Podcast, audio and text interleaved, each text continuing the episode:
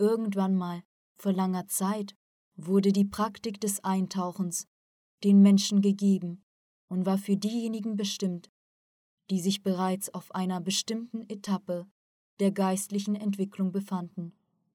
Mit ihrer Hilfe kam ein Mensch in einen veränderten Bewusstseinszustand und erlangte die Möglichkeit, in die tiefsten Tiefen seines Seins einzutauchen, wo er mit Gott eins werden konnte. Natürlich gab es da keinen Platz für irgendeinen tierischen Ursprung, denn er war mit dem Wesen der Seele verbunden. Und diese Praktik gab es tatsächlich, das Geheimnis der Weisheit preis, derjenigen Weisheit, die man nicht mit Worten beschreiben kann, denn es wurde von dem Teilchen Gottes erlangt, der allwissenden Seele. Ach ja, viel Wertvolles haben wir in der Zeit verloren, bemerkte Nikolai Andrejewitsch traurig. Oft verstehen wir überhaupt nicht, was wir machen, wofür wir es machen, schreiben alles den Traditionen zu, sich damit beruhigend, dass es sich schon so gehört, dass es von alters her geführt wurde, dass wir nur den Bräuchen unserer Vorfahren den Tribut zollen. Sensei lächelte und sagte, Nein, wenn man überlegt, dann lieber so, als überhaupt nicht und völlige Vergessenheit. Denn früher oder später, aber es werden sich Menschen finden, die dem Wesentlichen trotzdem auf den Grund gehen. Auf solche Momente habe ich früher irgendwie nie geachtet, sagte wieder Nikolai Andrejewitsch. Aber jetzt hast du von der Taufe erzählt und mir ist ein Gespräch mit meinem alten Patienten in Erinnerung gekommen. Er ist gläubig, man kann sogar sagen fanatisch, der jedes Wort der Kirche buchstäblich nimmt. Also in einem Gespräch erzählte er mir von der Ideologie des Taufritus bei den Christen. Ich bin selbst getauft worden, allerdings in der Kindheit. Aber sowas hörte ich zum ersten Mal. Demnach werden nur diejenigen, die die Taufe erhalten haben und niemand sonst, von der Erbsünde gereinigt, die mit der Tatsache der Geburt des Menschen zusammenhängt. Dass nur nach der Taufe der Mensch zum Mitglied der Kirche wird, teilhabend an ihren Gütern, die das ewige Leben sind. Angeblich trägt der Mensch vor der Taufe das Siegel des Teufels, das heißt, er ist nicht vom Satanischen getrennt. Und nach der Ausführung dieses Sakraments wird der Satan aus seinem Herzen vertrieben und bleibt für immer im Äußeren in Bezug auf den Menschen. Und dass sich der Mensch dank der Taufe von allen Sünden befreien und sich im Weiteren enthalten kann, diesen zu verfallen. Ist denn sowas möglich? Natürlich nicht. Die Taufe hat zweifellos Kraft, aber für den einfachen Menschen ist es bloß ein Anstoß zum geistigen Erwachen. Dennoch erlöst es ihn nicht von dem tierischen Wesen, das die Christen als Satan bezeichnen. Ein Mensch befindet sich im Körper eines Tieres. Der Verstand eines Menschen ist der Verstand eines Tieres. Und das kann nicht nach außen geworfen oder völlig beseitigt werden.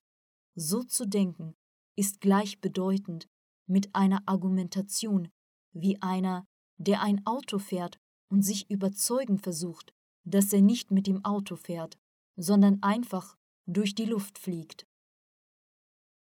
Sogar Bodhisattvas, im menschlichen Körper geboren, werden der Prüfung des Tierischen und der Versuchung des allen Menschlichen unterzogen. Nehmen wir zum Beispiel Jesus, den Sohn Gottes, geboren im menschlichen Körper. Er entging diesem Schicksal auch nicht. 40 Tage kämpfte er mit Satan, das heißt einfacher gesagt, durchlief sein eigenes Armageddon.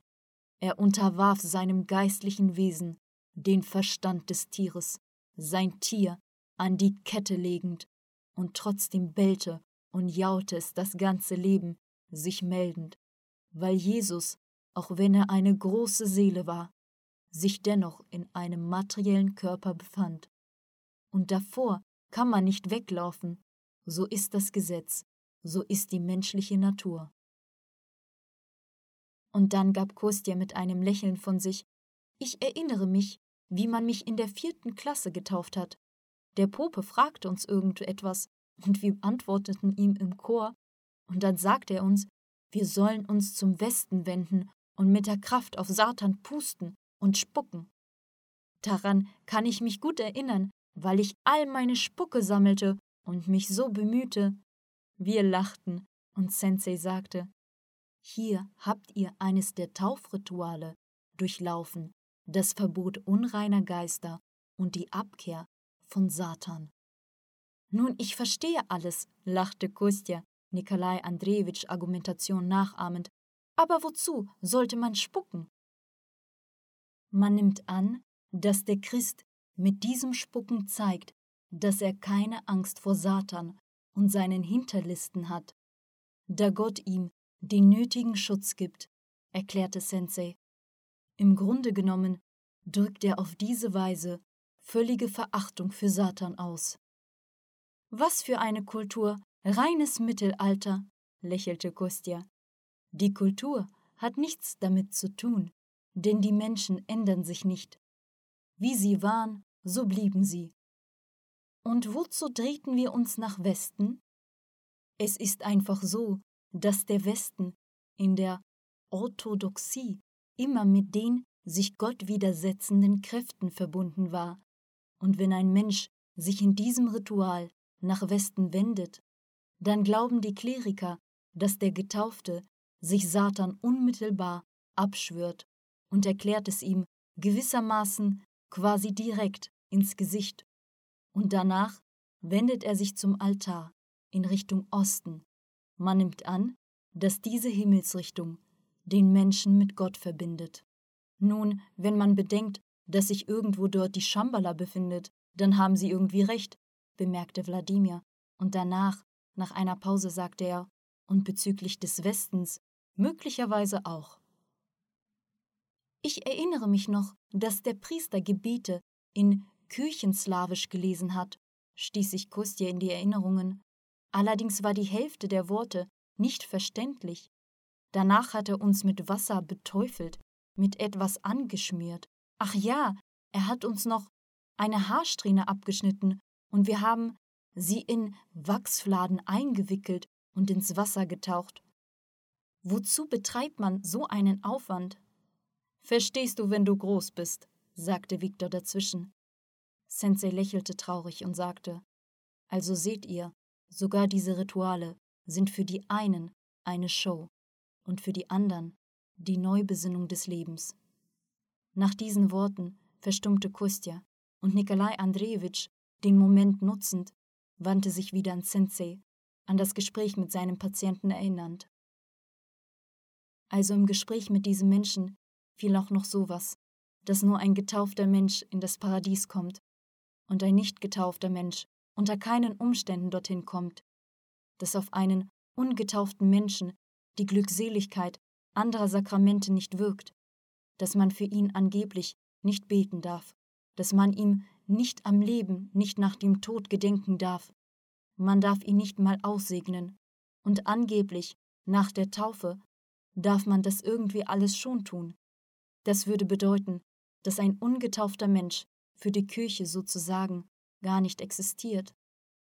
Sensei hörte Nikolai Andrejewitsch aufmerksam zu und sagte dann sanft, nun ja, für die Kirche dieser Religion existiert er vielleicht nicht, aber für Gott sind alle Menschen seine Kinder.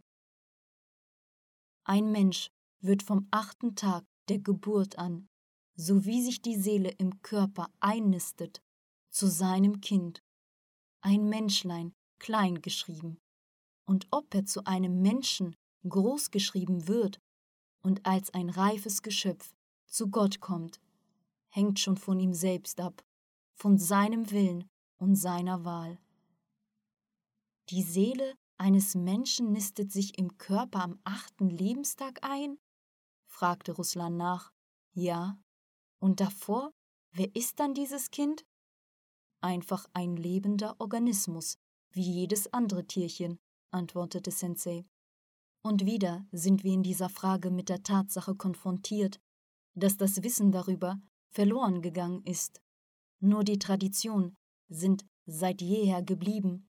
Nebenbei gesagt, in Russland blieb bis jetzt der Nachhall der Kenntnisse darüber erhalten, dass die Seele am achten Tag nach der Geburt kommt.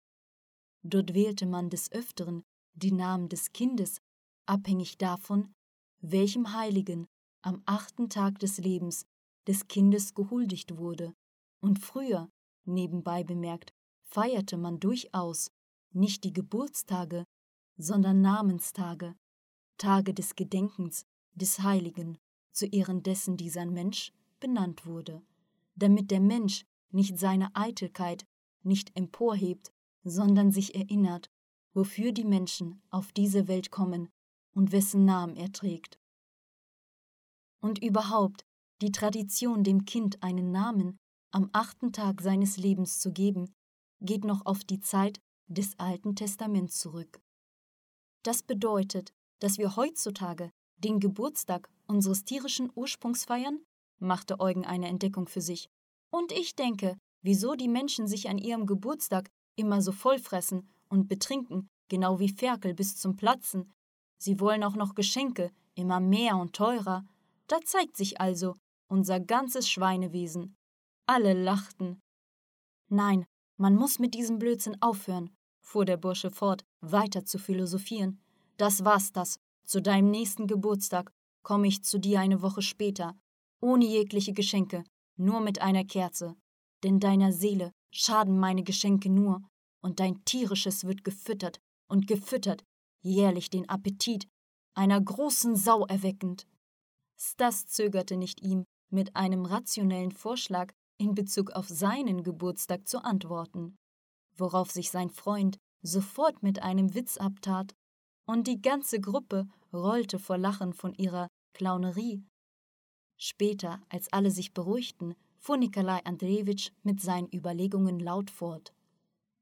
Ja, wo man auch hinsieht, blinde Formalitäten und keine Kenntnisse, am Progress angekommen, sozusagen.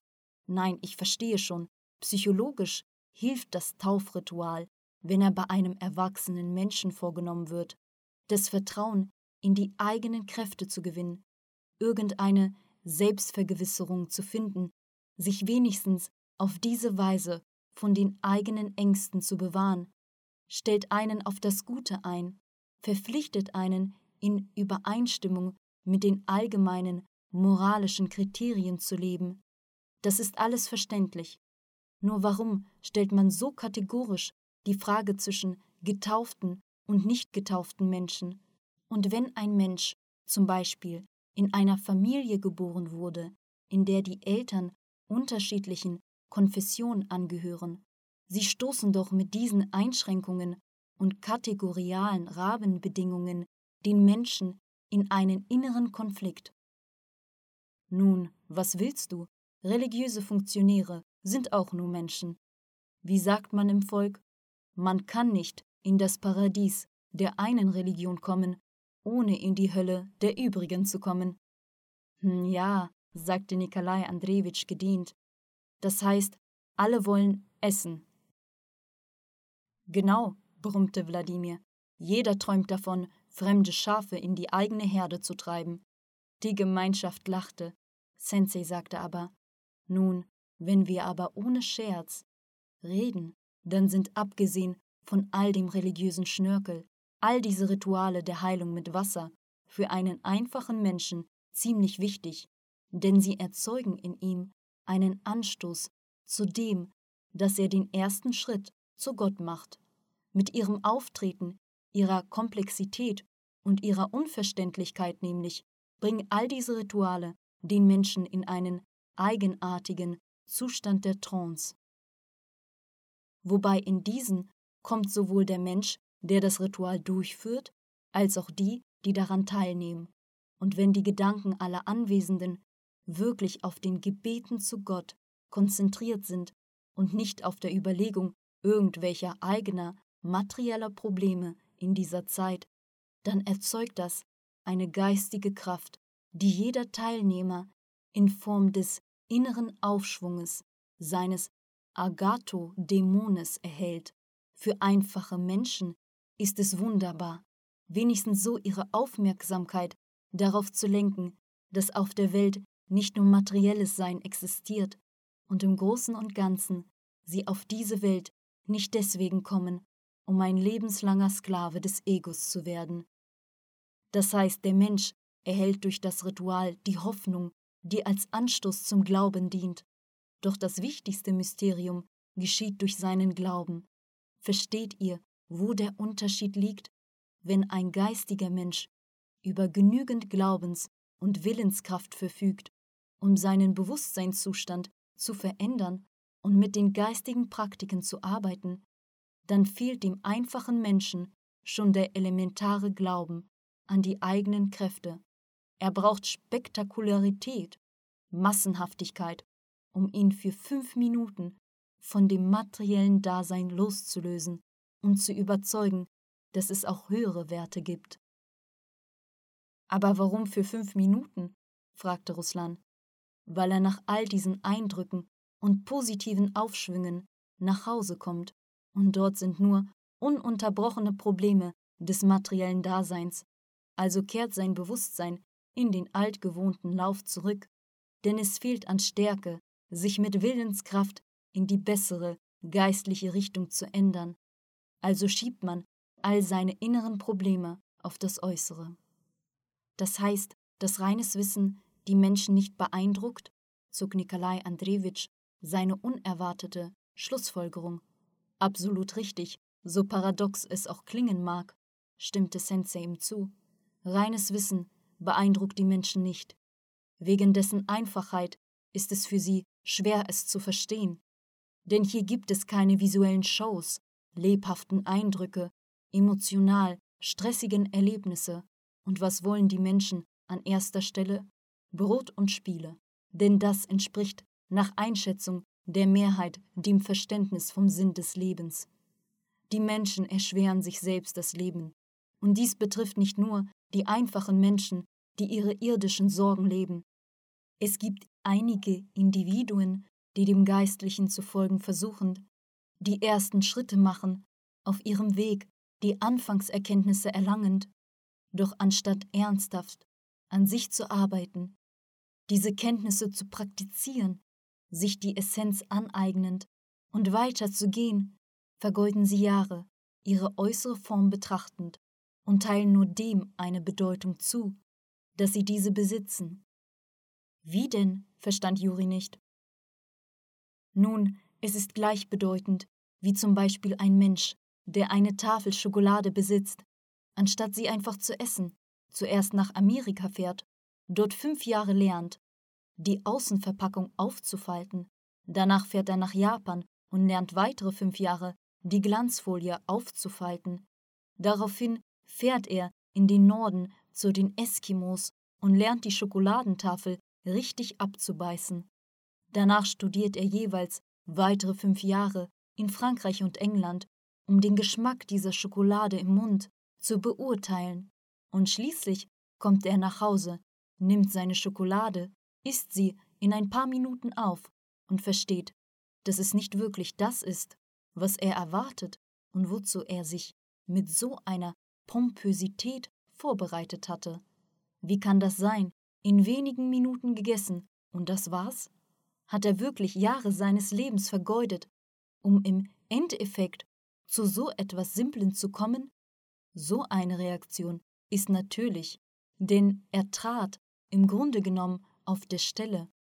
Und um das Wissen sich anzueignen, muss man nicht weit fahren, man muss nur in sein Inneres hineinschauen und verstehen, wer man ist und was man in Wirklichkeit in diesem Leben möchte. Sensei wurde still, mit einem Stöckchen, ein herausgesprungenes Kohlestück zum Feuer heranholend. Es entstand wieder eine kurze Pause.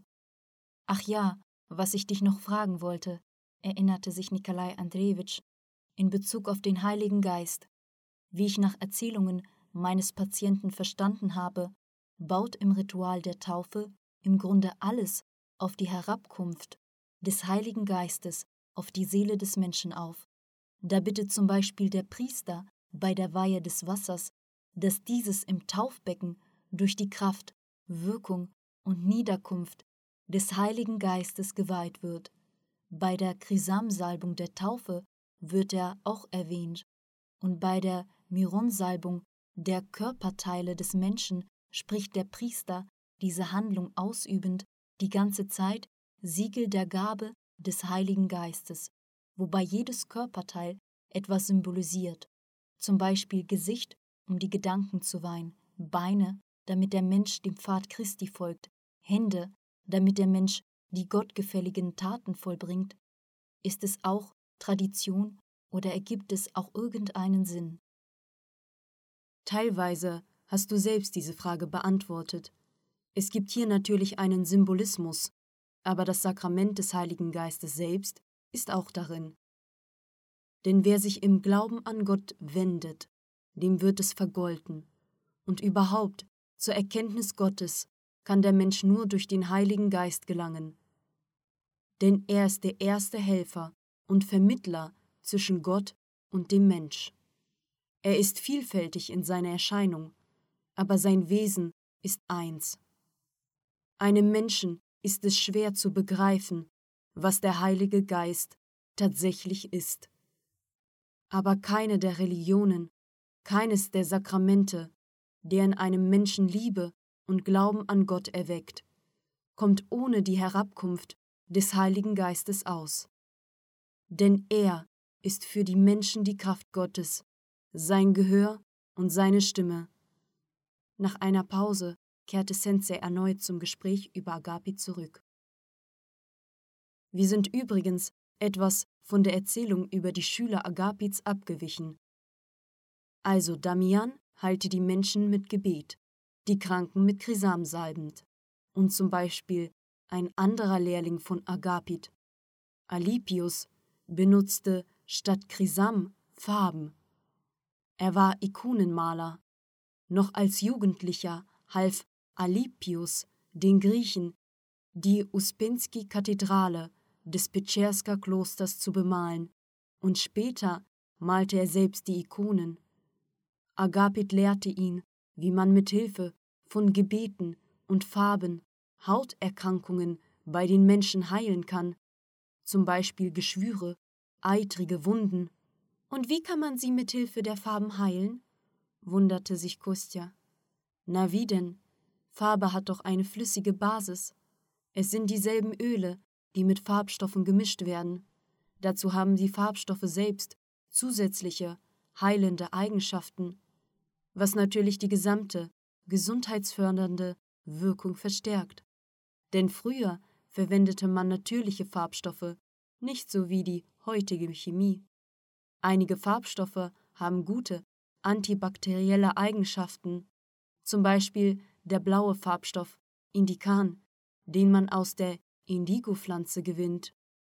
Außerdem wurden zu der damaligen Zeit häufig rote und gelbe Farben verwendet, die dank ihren Komponenten des pflanzlichen und tierischen Ursprungs eine antiseptische, entzündungshemmende, wundheilende Wirkung hatten.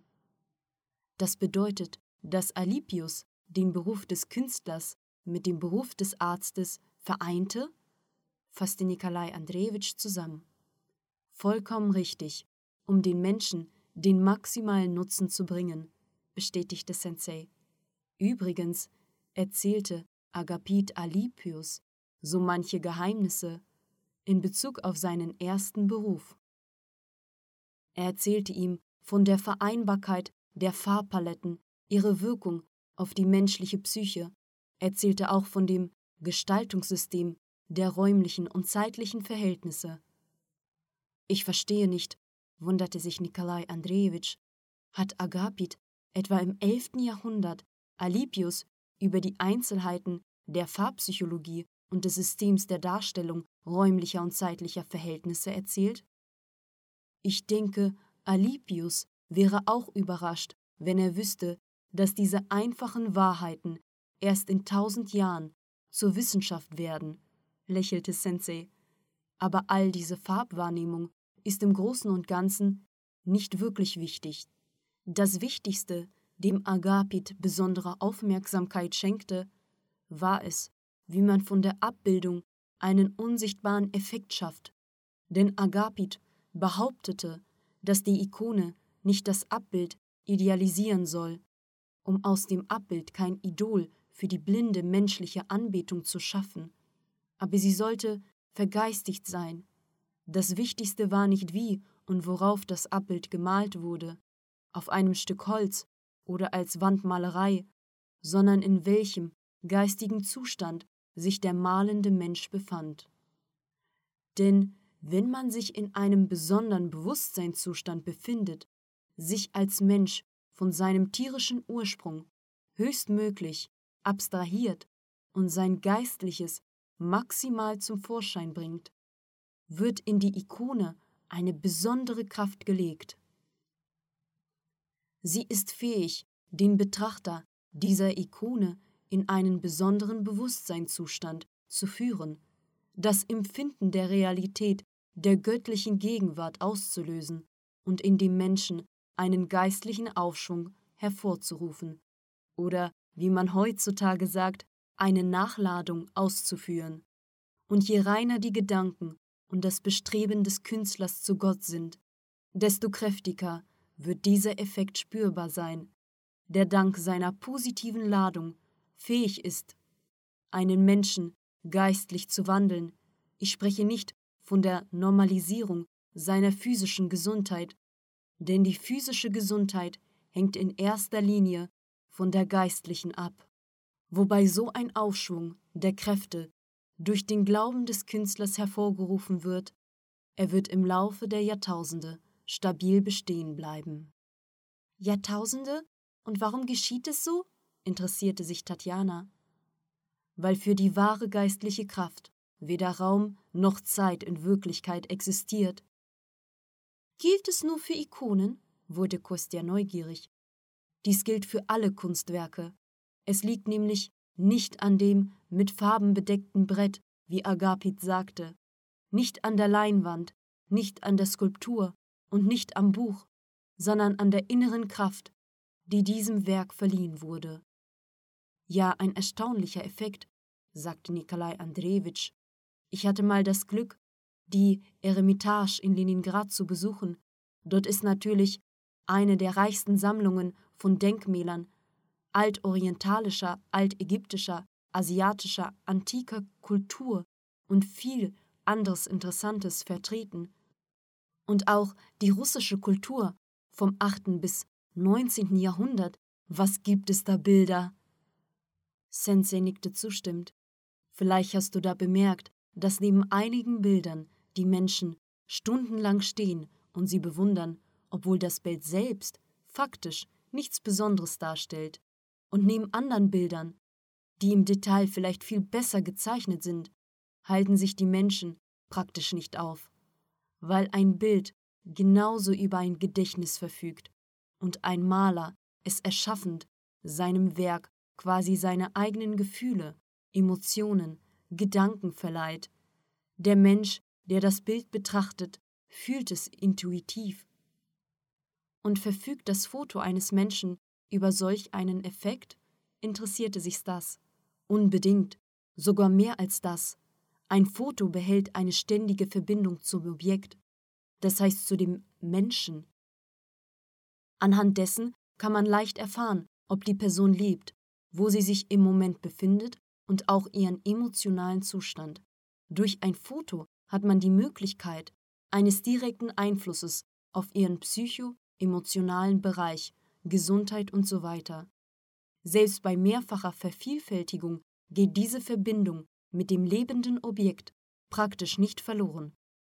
In Bezug auf ein Bild ist es anders. Sogar beim Abfotografieren bleibt die gespeicherte Information im ursprünglichen Zustand. Sie zu ändern oder zu beeinflussen ist praktisch unmöglich, denn diese Information darin ist beständig. So wie ich verstehe, laden die Menschen die Gemälde quasi mit ihrem Glauben auf, bemerkte Nikolai Andrejewitsch. Vollkommen richtig. Der innere Glaube bedeutet sehr viel. Nun nehmen wir zum Beispiel Agapit selbst. Um zu unserem Gespräch zurückzukehren, er bewirkte im Heilen tatsächlich Wunder. Und das lag zum großen Teil am inneren Glauben der Menschen, die zu ihm kamen, ihrem positiven Streben.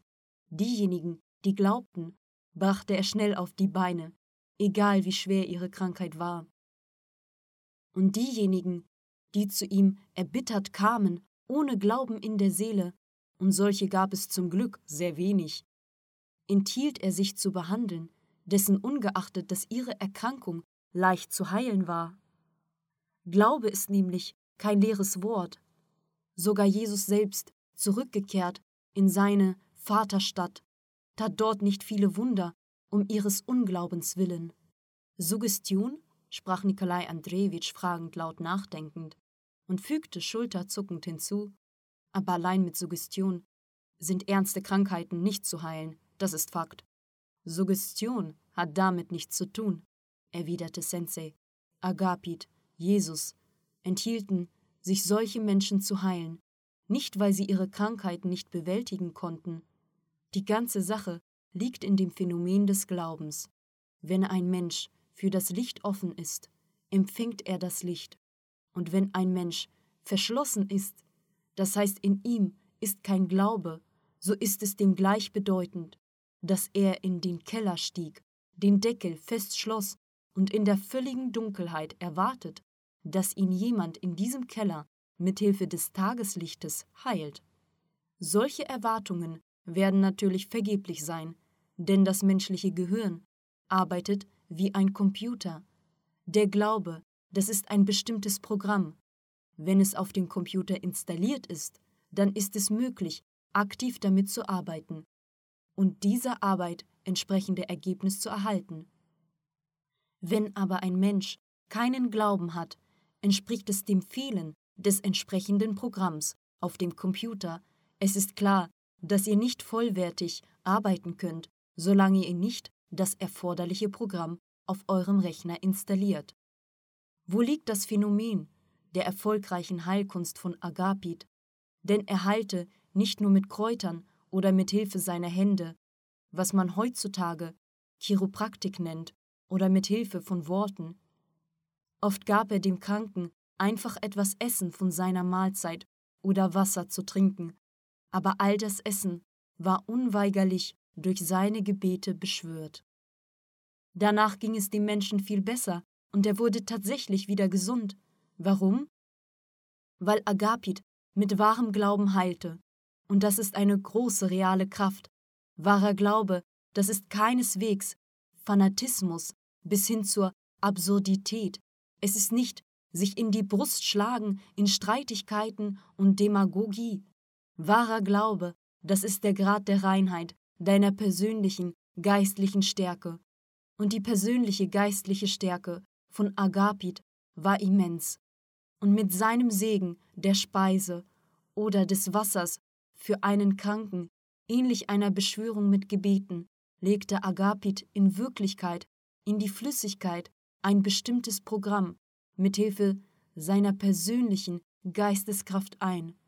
Danach ging diese Flüssigkeit in den Körper des Kranken ein, wo sie mit seiner Flüssigkeit interagierte.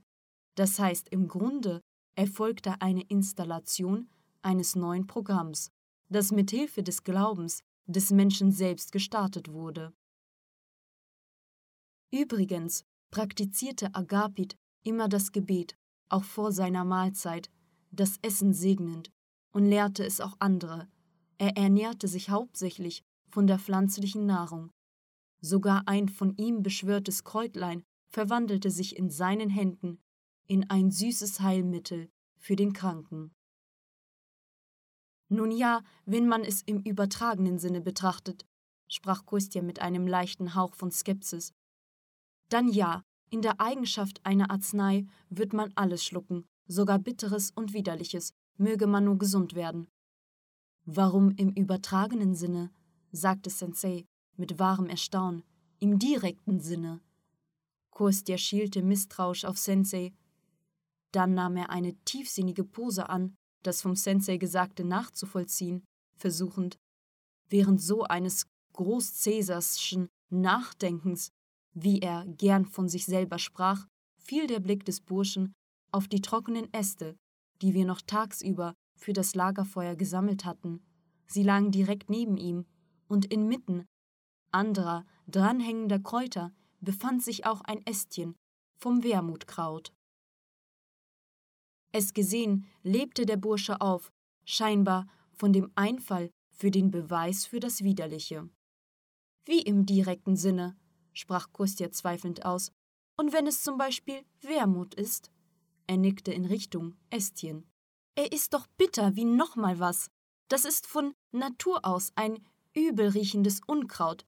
Wie soll das ein süßer Schmaus werden? Sensei sah Kostja an, lustig anblinzelnd und sagte: Gib es her. Angewidert nahm Kostja das Ästchen mit zwei Fingern, reichte es Sensei, die Hände danach mit Gründlichkeit abschüttelnd, worauf Eugen seine vorsichtigen Gesten bemerkt, es nicht lassen konnte zu spötteln. Ein Kringelgebäck kauend. Hey Bruder, die Frage ist, wer hier ein übelriechendes Unkraut ist. Alle lachten, und Sensei, der die Pflanze behutsam entgegennahm, schüttelte sie sanft ab. Danach legte er diese auf seine Hand und streichelte sie zart wie ein Lebewesen. Was für Unkraut denn? Das ist eine Heilpflanze.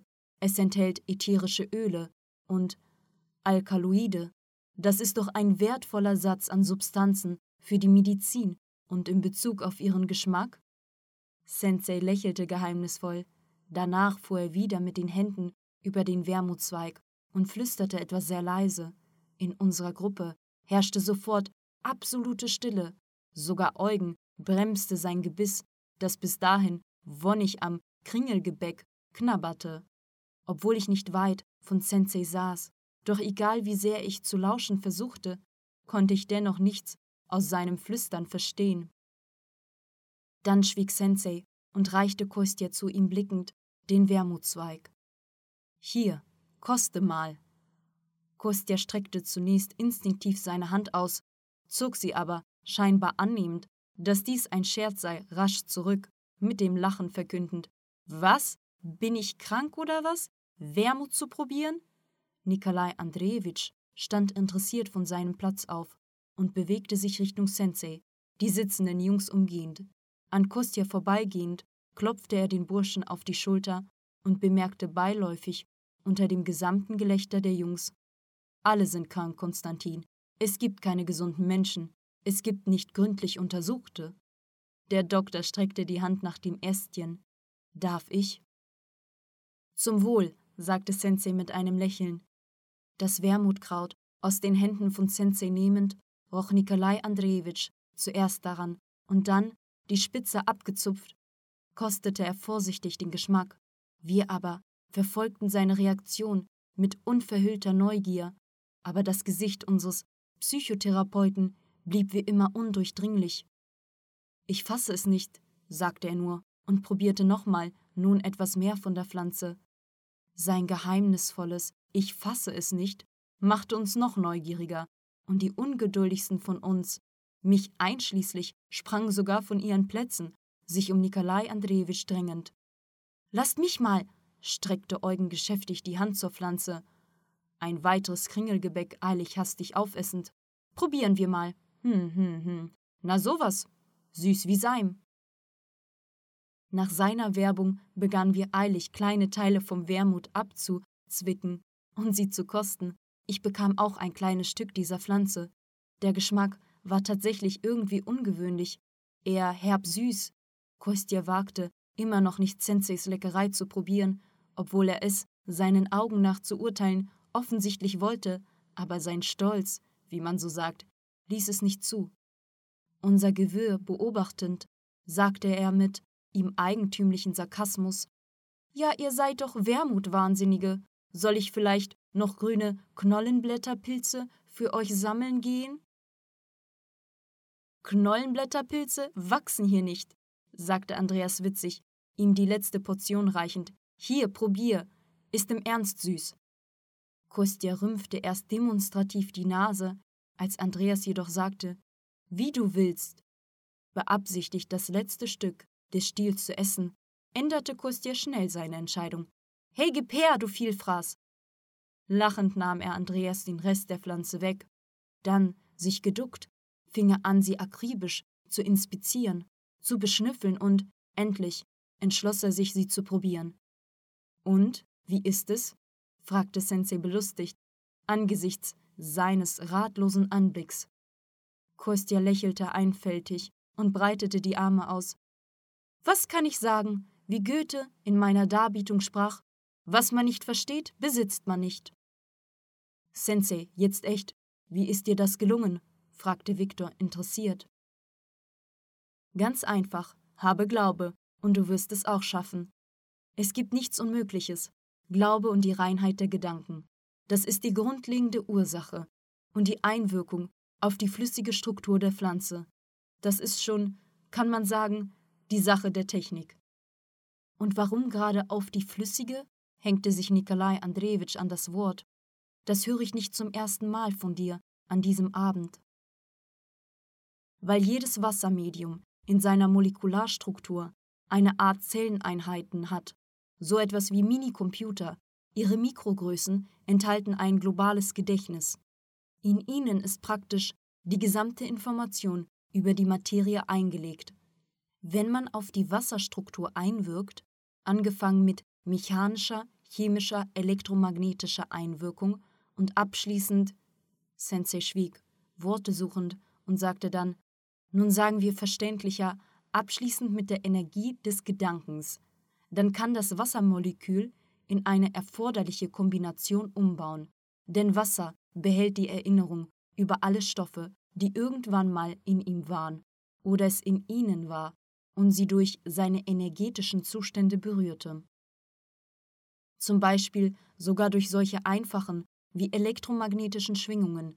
Und wenn man berücksichtigt, dass das Wasser die meistverbreitete Materie in der Natur ist, dass es auf die eine oder andere Weise mit allem in dieser materiellen Welt in Kontakt kommt, die gewonnene Information in jedem seiner Moleküle aufbewahrt, und wenn man seine eigene Wechselwirkung berücksichtigt, dann könnt ihr euch vorstellen, über welchen enormen Gedächtnisinhalt es verfügt.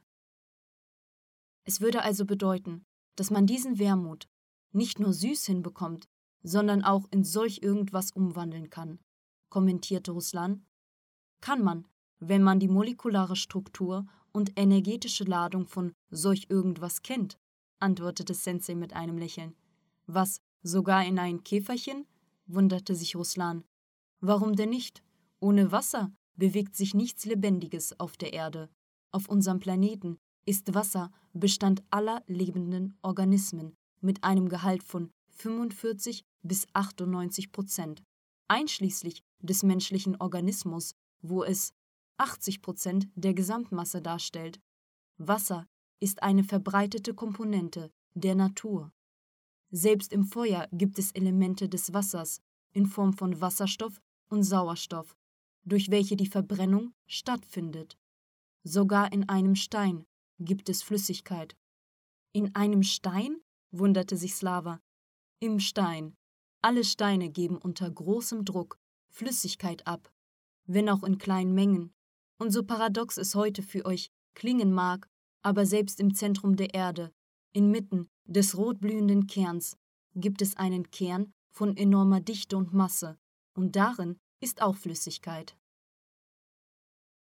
Die Erde ist in Wirklichkeit ein lebendes Wesen, das auch hauptsächlich aus Flüssigkeit besteht.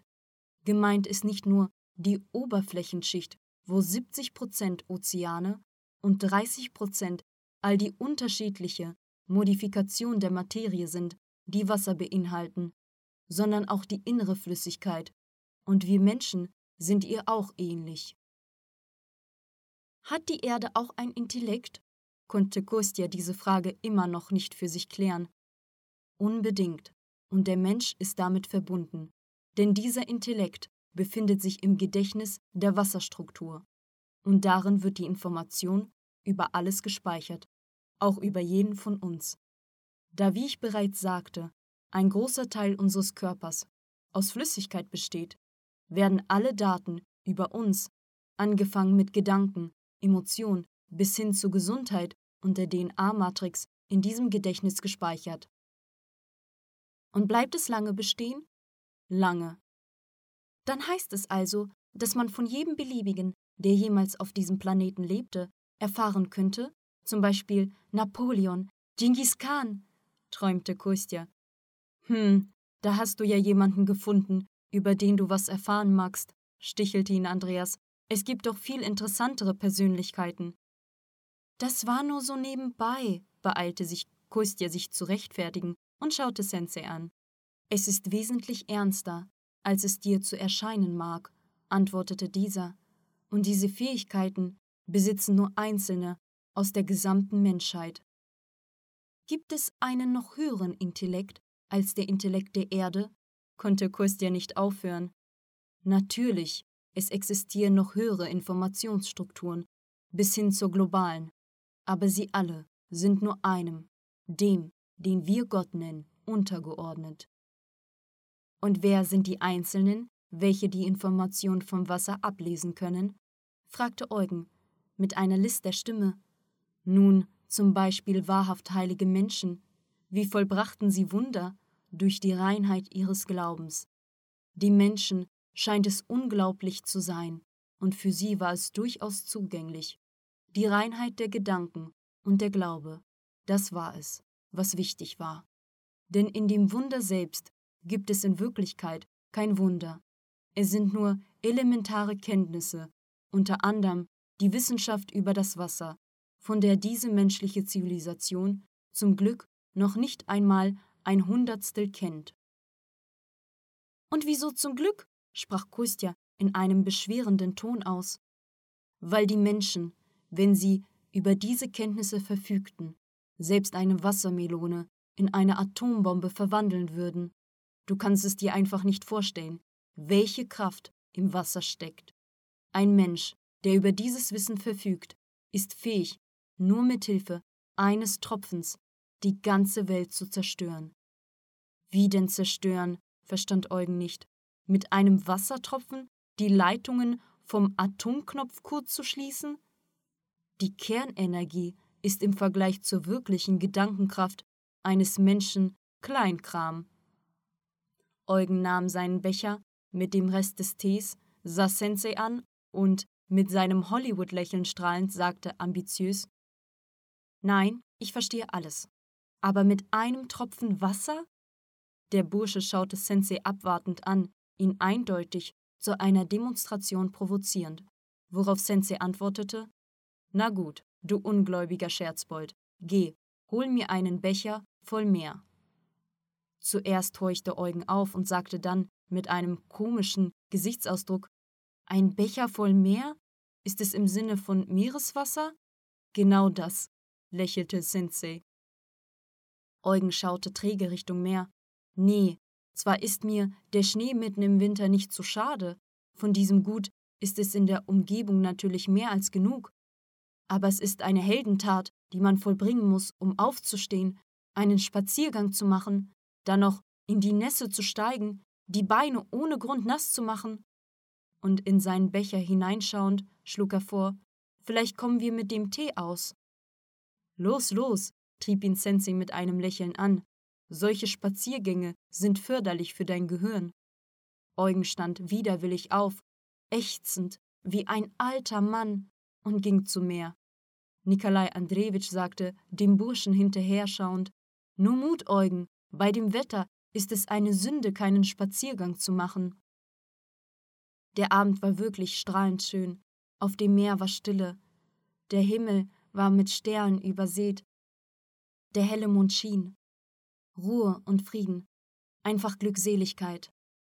Eugen ging mit geschöpftem Wasser gemächlich zurück und versuchte, den mit Meerwasser vollen Becher nicht zu verschütten, aber scheinbar, unsere fokussierten Blicke auf sich gespürt, lebte er auf und schon, sich Sensei genähert, überreichte er ihm mit einer Verbeugung wie ein echter Kellner das Wasser.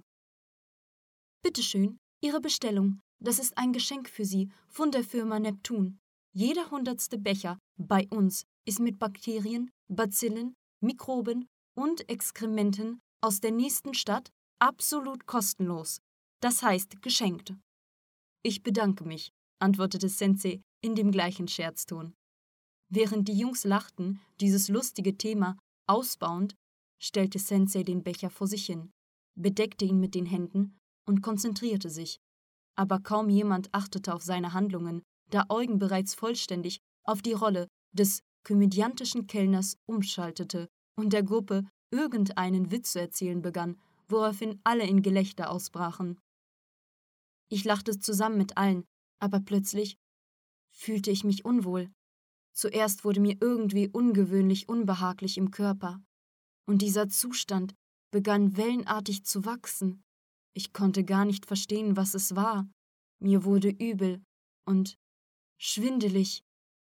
Im Körper fühlte ich Schwäche, in allen Gliedern riss es. Das Erste, was mir in den Sinn kam, der Gedanke, dass ich mich durch irgendein Lebensmittel vergiftete. Was weiß ich, die Sonne, die Hitze, aber die Ungewöhnlichkeit dieser Symptome irritierte mich, als ob ich mich nicht nur vergiftete, sondern mich noch dazu in diesem Zustand bis zur Übelkeit auf einer schwindelerregenden Schaukel schwang. Und das Wichtigste war, dass aus der Tiefe des Bewusstseins irgendeine unnatürliche Angst hochzukommen begann. Im Nu ergriff mich die Panik, von der man aufs Geratewohl fliehen wollte, obwohl ein sichtbarer Grund für diese Angst eindeutig fehlte, zumindest visuell. Es verging nicht mal eine Minute, als Sensei Eugen, der die Leute mit seinen Witzen weiter belustigte, den Becher zurückreichte. Hier, gehe, schütte es zurück ins Meer. Eugen schaute auf das Wasser und fragte, sich offensichtlich erhofft, dort mehr zu sehen. Ist das alles? Na, so ist es immer. Das Interessanteste kam an meiner geraden Windung vorbei. Ruslan, der in der Nähe saß, streckte neugierig den Hals im Versuch, in den Becher zu schauen. Eugen reagierte sofort. Was glotzt du, Zögling? Darin wachsen keine Algen und Bakterien schwimmen nicht mit dem Bauch nach oben. Und ergänzte, ihm die Mütze über die Augen ziehend, unter dem Gelächter der Jungs. Also kannst das Licht ausmachen. Es wird kein Kino geben.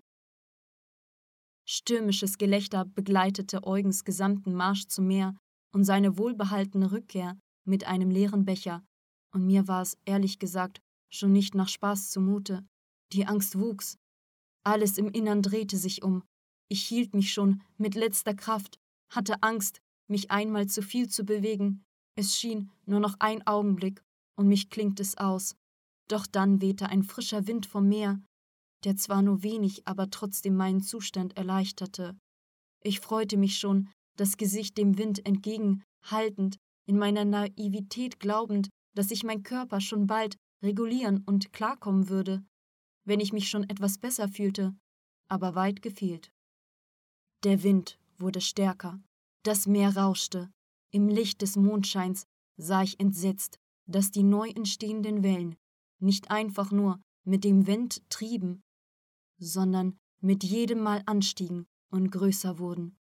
Die Jungs verstummten und schauten sich um. Ein heftiger Windstoß brachte unsere Zelte stark zum Flattern.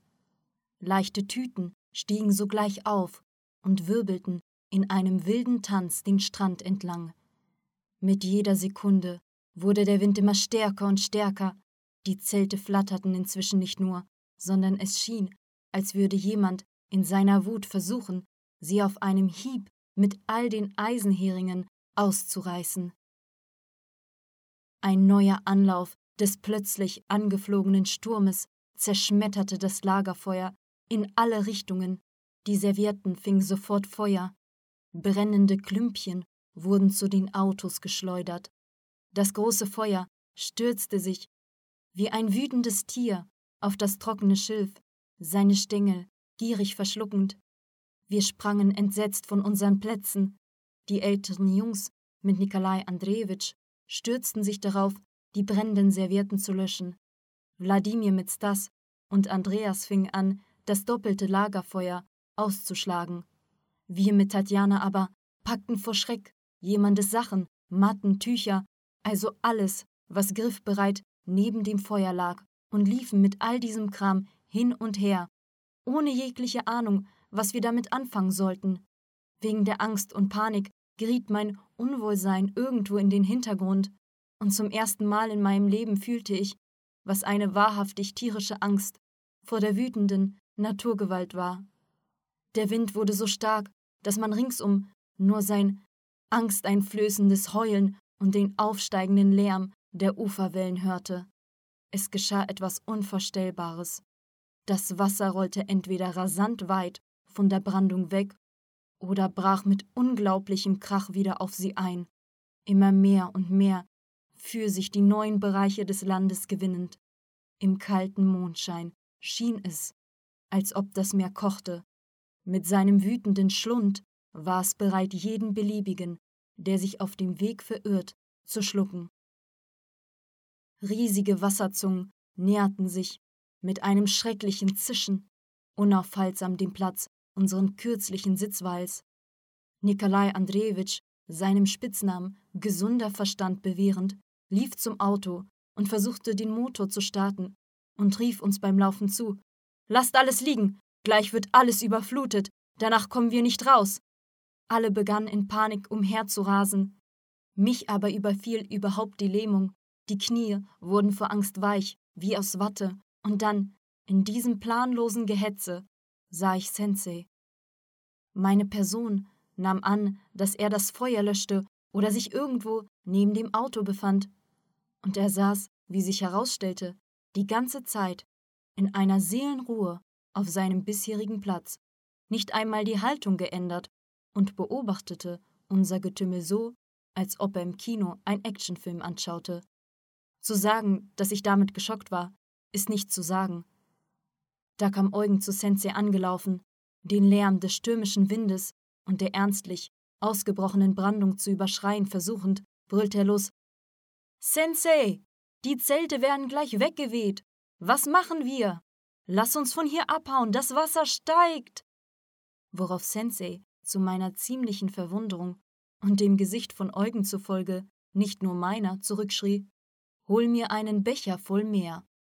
Was? Schrie der Bursche auf, davon ausgehend, dass er sich verhörte. Ich sage, hol einen Becher voll Meer, rief ihm Sensei erneut zu. Eugen sah ihn verblüfft an, seinen Ohren nicht trauend.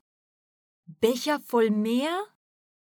Aber ich werde doch gleich weggespült zusammen mit dem Becher. Du selbst wirst gleich auch weggespült. Schau doch, was für Wellen hinter dir sind. Die Wellen waren wirklich schon ziemlich groß, und von Mal zu Mal rollten sie immer näher und näher zu dem Platz, an dem Sensei saß. Sie schlugen ans Ufer und warfen geräuschvoll ihre Gischt. Durch Windstöße, aufgefangen, peitschten uns die großen kalten Spritzer wie Hagelkörner hart ins Gesicht und auf die Kleidung. Sensei jedoch, komplett durchnässt, bewegte sich nicht mal, um sich umzudrehen und die wirklich furchterregenden schwarzen Wellen anzusehen. Als Antwort auf Eugens Tirade lächelt er nur, wie ein Fachmann, der mit seiner Arbeit zufrieden ist. Der Bursche aber, der verstand, dass er bei ihm kein Mitleid erregen konnte und jegliche Androhungen und Argumente hier kraftlos waren, sagte nur im Eifer Mama mia!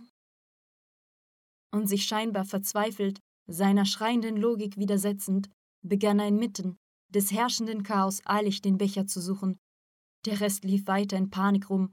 Die einen versuchten, die Zelte zu retten, die anderen liefen mit irgendwelchen Sachen, die Dritten schlugen sich neben dem Auto herum, irgendetwas in den Kofferraum werfend. Eugen begann, die Herumwuselnden zu fragen, ob sie nicht den Becher gesehen hätten. Aber diese, so schien es, konnten nicht verstehen, was er von ihnen wollte. Als der Bursche sich aber bei Stas wegen dem Becher erkundigte, schüttelte er ihn sogar ordentlich, anstatt zu antworten, ihm fast in sein Ohr brüllend Eugen, was ist? Hast du einen Dachschaden? Welcher Becher? Wir werden gleich weggespült. und wandte sich, ohne Eugen aus den Händen zu lassen, in Richtung Nikolai Andrejewitsch. Doktor, soll ich ihn vielleicht ausschalten und in den Kofferraum mit ihm? Ich glaube, er hat einen Dachschaden. Hört doch auf, Unsinn zu machen, brüllte der gesunde Verstand. Die Sandbarre versinkt. Schnell, alle ins Auto, solange man noch durchkommen kann. Eugen aber, sich den griffigen Händen seines Freundes entrissen, brüllte seinerseits Stas an. Selber! Ich habe keinen Dachschaden, Sensei hat aber einen. Das Wort Sensei wirkte auf Stas wie eine kalte Dusche, und anstatt zum Auto zu laufen, wie Nikolai Andrejewitsch forderte, stand er wie gebannt da, in unbeschreiblicher Verwunderung und starrte Sensei an. Und hier merkte ich zufällig, dass ich diesen unglücklichen Becher unter all dem anderen Zeug in den Händen hielt. Durch mich fuhr es wie ein Blitz. Ich habe den Becher, ich! schrie ich aus vollem Halse und den übrigen Gerümpel fallend lassend, lief mit ihm zu Eugen. Den Becher wie einen Staffelstab angenommen, stürzte der Bursche zum Meer, das sich schon nicht weit von Sensei befand, aber das Meer wollte ihm offenbar kein Wasser geben. Mit einem Schwall kalter Spritzer auf einer Welle überrollt, warf es mit der nächsten den ungebetenen Gast nieder. Immerhin gelang es Eugen, nach seinem Fall rasch aufgesprungen, Wasser in einer fliehenden Welle zu schöpfen, wenn auch mit Sand und dem übrigen Bodensatz. Doch als Eugen das Wasser schöpfte und einer neuen Welle davonrannte, sah ich mit Entsetzen, wie im Mondscheinfahrt eine riesige Welle erschien, die sich unaufhaltsam in unsere Richtung näherte. Ich wollte alle von dieser Gefahr warnen, aber meine Kehle wurde augenblicklich trocken. Und anstatt eines Schreis brachte ich heisere, unartikulierte Geräusche und hilflose Gesten mit der Hand in Richtung Meer zustande. Zu diesem Zeitpunkt reichte Eugen, der bereits zu Sensei gerannt war, ihm den Becher völlig zitternd, wie Espenlaub, entweder von der kalten Dusche oder aus Angst. Mich in großer Verwirrung befindend, schaute ich wieder auf die große Welle. Unablässig bewegte sie sich mit ihrer furchtbaren, zerstörerischen Kraft, wie ein hungriges Raubtier, gewillt, all ihre Strandbeute auf einmal zu verschlingen. Offensichtlich bemerkten die Jungs auch ihre erschreckende Schwärze, weil sie anfing zu Sensei wie besessen zu schreien. Dieser erschütternde Schrei mischte sich in meinen Ohren mit dem wilden Gebrüll der Brandung. Es war schrecklich daran zu denken, was jetzt passieren könnte. Sensei jedoch nahm ruhig den Becher von Eugen und legte, ohne auf irgendjemand zu achten, seine Hände darauf, sich buchstäblich nur einige Sekunden konzentrierend. Diese Sekunden zogen sich für mich wie eine Ewigkeit. Die Welle kam rasend schnell und Sensei bewegte sich nicht. Die anderen schrien etwas bei den Autos weiter. In diesem Moment fühlte ich, wie mein Unwohlsein verdächtig schnell verschwand. Zwischenzeitlich liefen Nikolai Andrejewitsch, Viktor und Wladimir offensichtlich erkannt, dass man sie nicht hört, zu Sensei. Doch da öffnete Sensei die Augen, gab Eugen ebenso ruhig den Becher und sagte: Schütte es ins Meer. Als Eugen den Becher nahm, musste er nicht mehr zum Meer laufen, denn es war bereits selbst zu seinen Füßen herangekommen. Er schüttete einfach den Inhalt des Bechers, gleichgültig, in eine fliehende Welle, gebannt, die entgegenkommende Riesenwelle betrachtend. Sensei, wir müssen laufen, kam auch Stas angelaufen, ohne den Blick von der tonnenschweren dunklen Wassermasse zu nehmen. Statt Sensei erklang die hoffnungslose Stimme von Eugen. Jetzt ist es zu spät. Sie wird uns sowieso einholen. Diese Worte vom Burschen gehört, blieben die Herbeilaufenden auch stehen, die ganze Sinnlosigkeit ihrer Handlung verstehend, und erst jetzt drehte Sensei den Kopf in Richtung Meer, aber im Vergleich zu den anderen schien er nicht nur zu schauen, sondern die bedrohliche Naturgewalt zu bewundern. Und dann fühlte ich, dass sich in mir irgendwie alles widerlegte, die Übelkeit und der Schwindel gingen weg, der Körper normalisierte sich wieder, Sogar die Angst verflog. Im Bewusstsein entstand eine außergewöhnliche Klarheit, und ich fühlte mich dermaßen gut, dermaßen beseelt, als wären dies die besten Momente in meinem Leben, obwohl das eigentliche Bild eher von etwas anderem sprach. Sogar diese riesige Welle begann in mir anstelle von Entsetzen und Panik ein Gefühl der wahren Faszination für ein so unnachahmbares Bild der Naturmacht hervorzurufen. Plötzlich begann der Wind schnell nachzulassen, die Wellen wurden immer kleiner und kleiner, als wäre ein riesiges Bügeleisen über das schwarze Laken des Meeres dem Mondpfand entlang gefahren, die Falten glättend. Die große Welle, buchstäblich um ein paar hundert Meter die Küste nicht erreicht, begann entgegen aller Gesetze der Physik rasch zu schrumpfen. Und nur als Echo des leichten Plätscherns kam ihr Wasser bis zum Uferrand. Widerwillig verließ das Wasser das eroberte Land und nahm seine normalen Grenzen ein. Der Wind legte sich, und das Meer kehrte zur vollen, dem Gehör ungewohnt gewordenen Stille zurück. Ich richtete meinen Blick auf Sensei, und mir kam eine Erleuchtung. Ich verstand, was die wahre Ursache für diesen plötzlichen Sturm war. Dies war keineswegs eine Anomalie der Natur, wie mein Verstand in Panik glaubte. Es vollbrachte zweifellos der menschliche Gedanke. Und obwohl sich mein Verstand irgendwo im Hintergrund dieser Erkenntnis weiter wehrte, war da etwas Tiefes, Inneres, das viel mehr von der Welt wusste, als mein materielles Hirn ausdrücken konnte. Eben dies war es, das es möglich machte, die wahre Ursache des Geschehens zu verstehen. Ich war einfach erschüttert, wie mächtig in Wirklichkeit der Wille des Menschen war, der über das Wissen verfügt, vor dem sogar die Naturgewalten gehorsam werden. Was für gewaltige Möglichkeiten und Fähigkeiten Gott in jeden von uns legte. Nur können wir denn sein Geschenk in all seiner Fülle schätzen? Für sich das Leben eines Wurmes in der Dunkelheit, des eigenen Egozentrismus gewählt?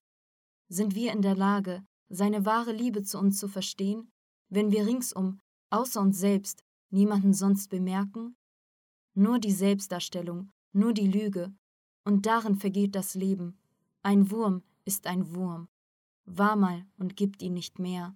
Selbst Naturgewalten sind nicht nötig, das Leben zerquetscht ihn auch so unter seiner Sohle.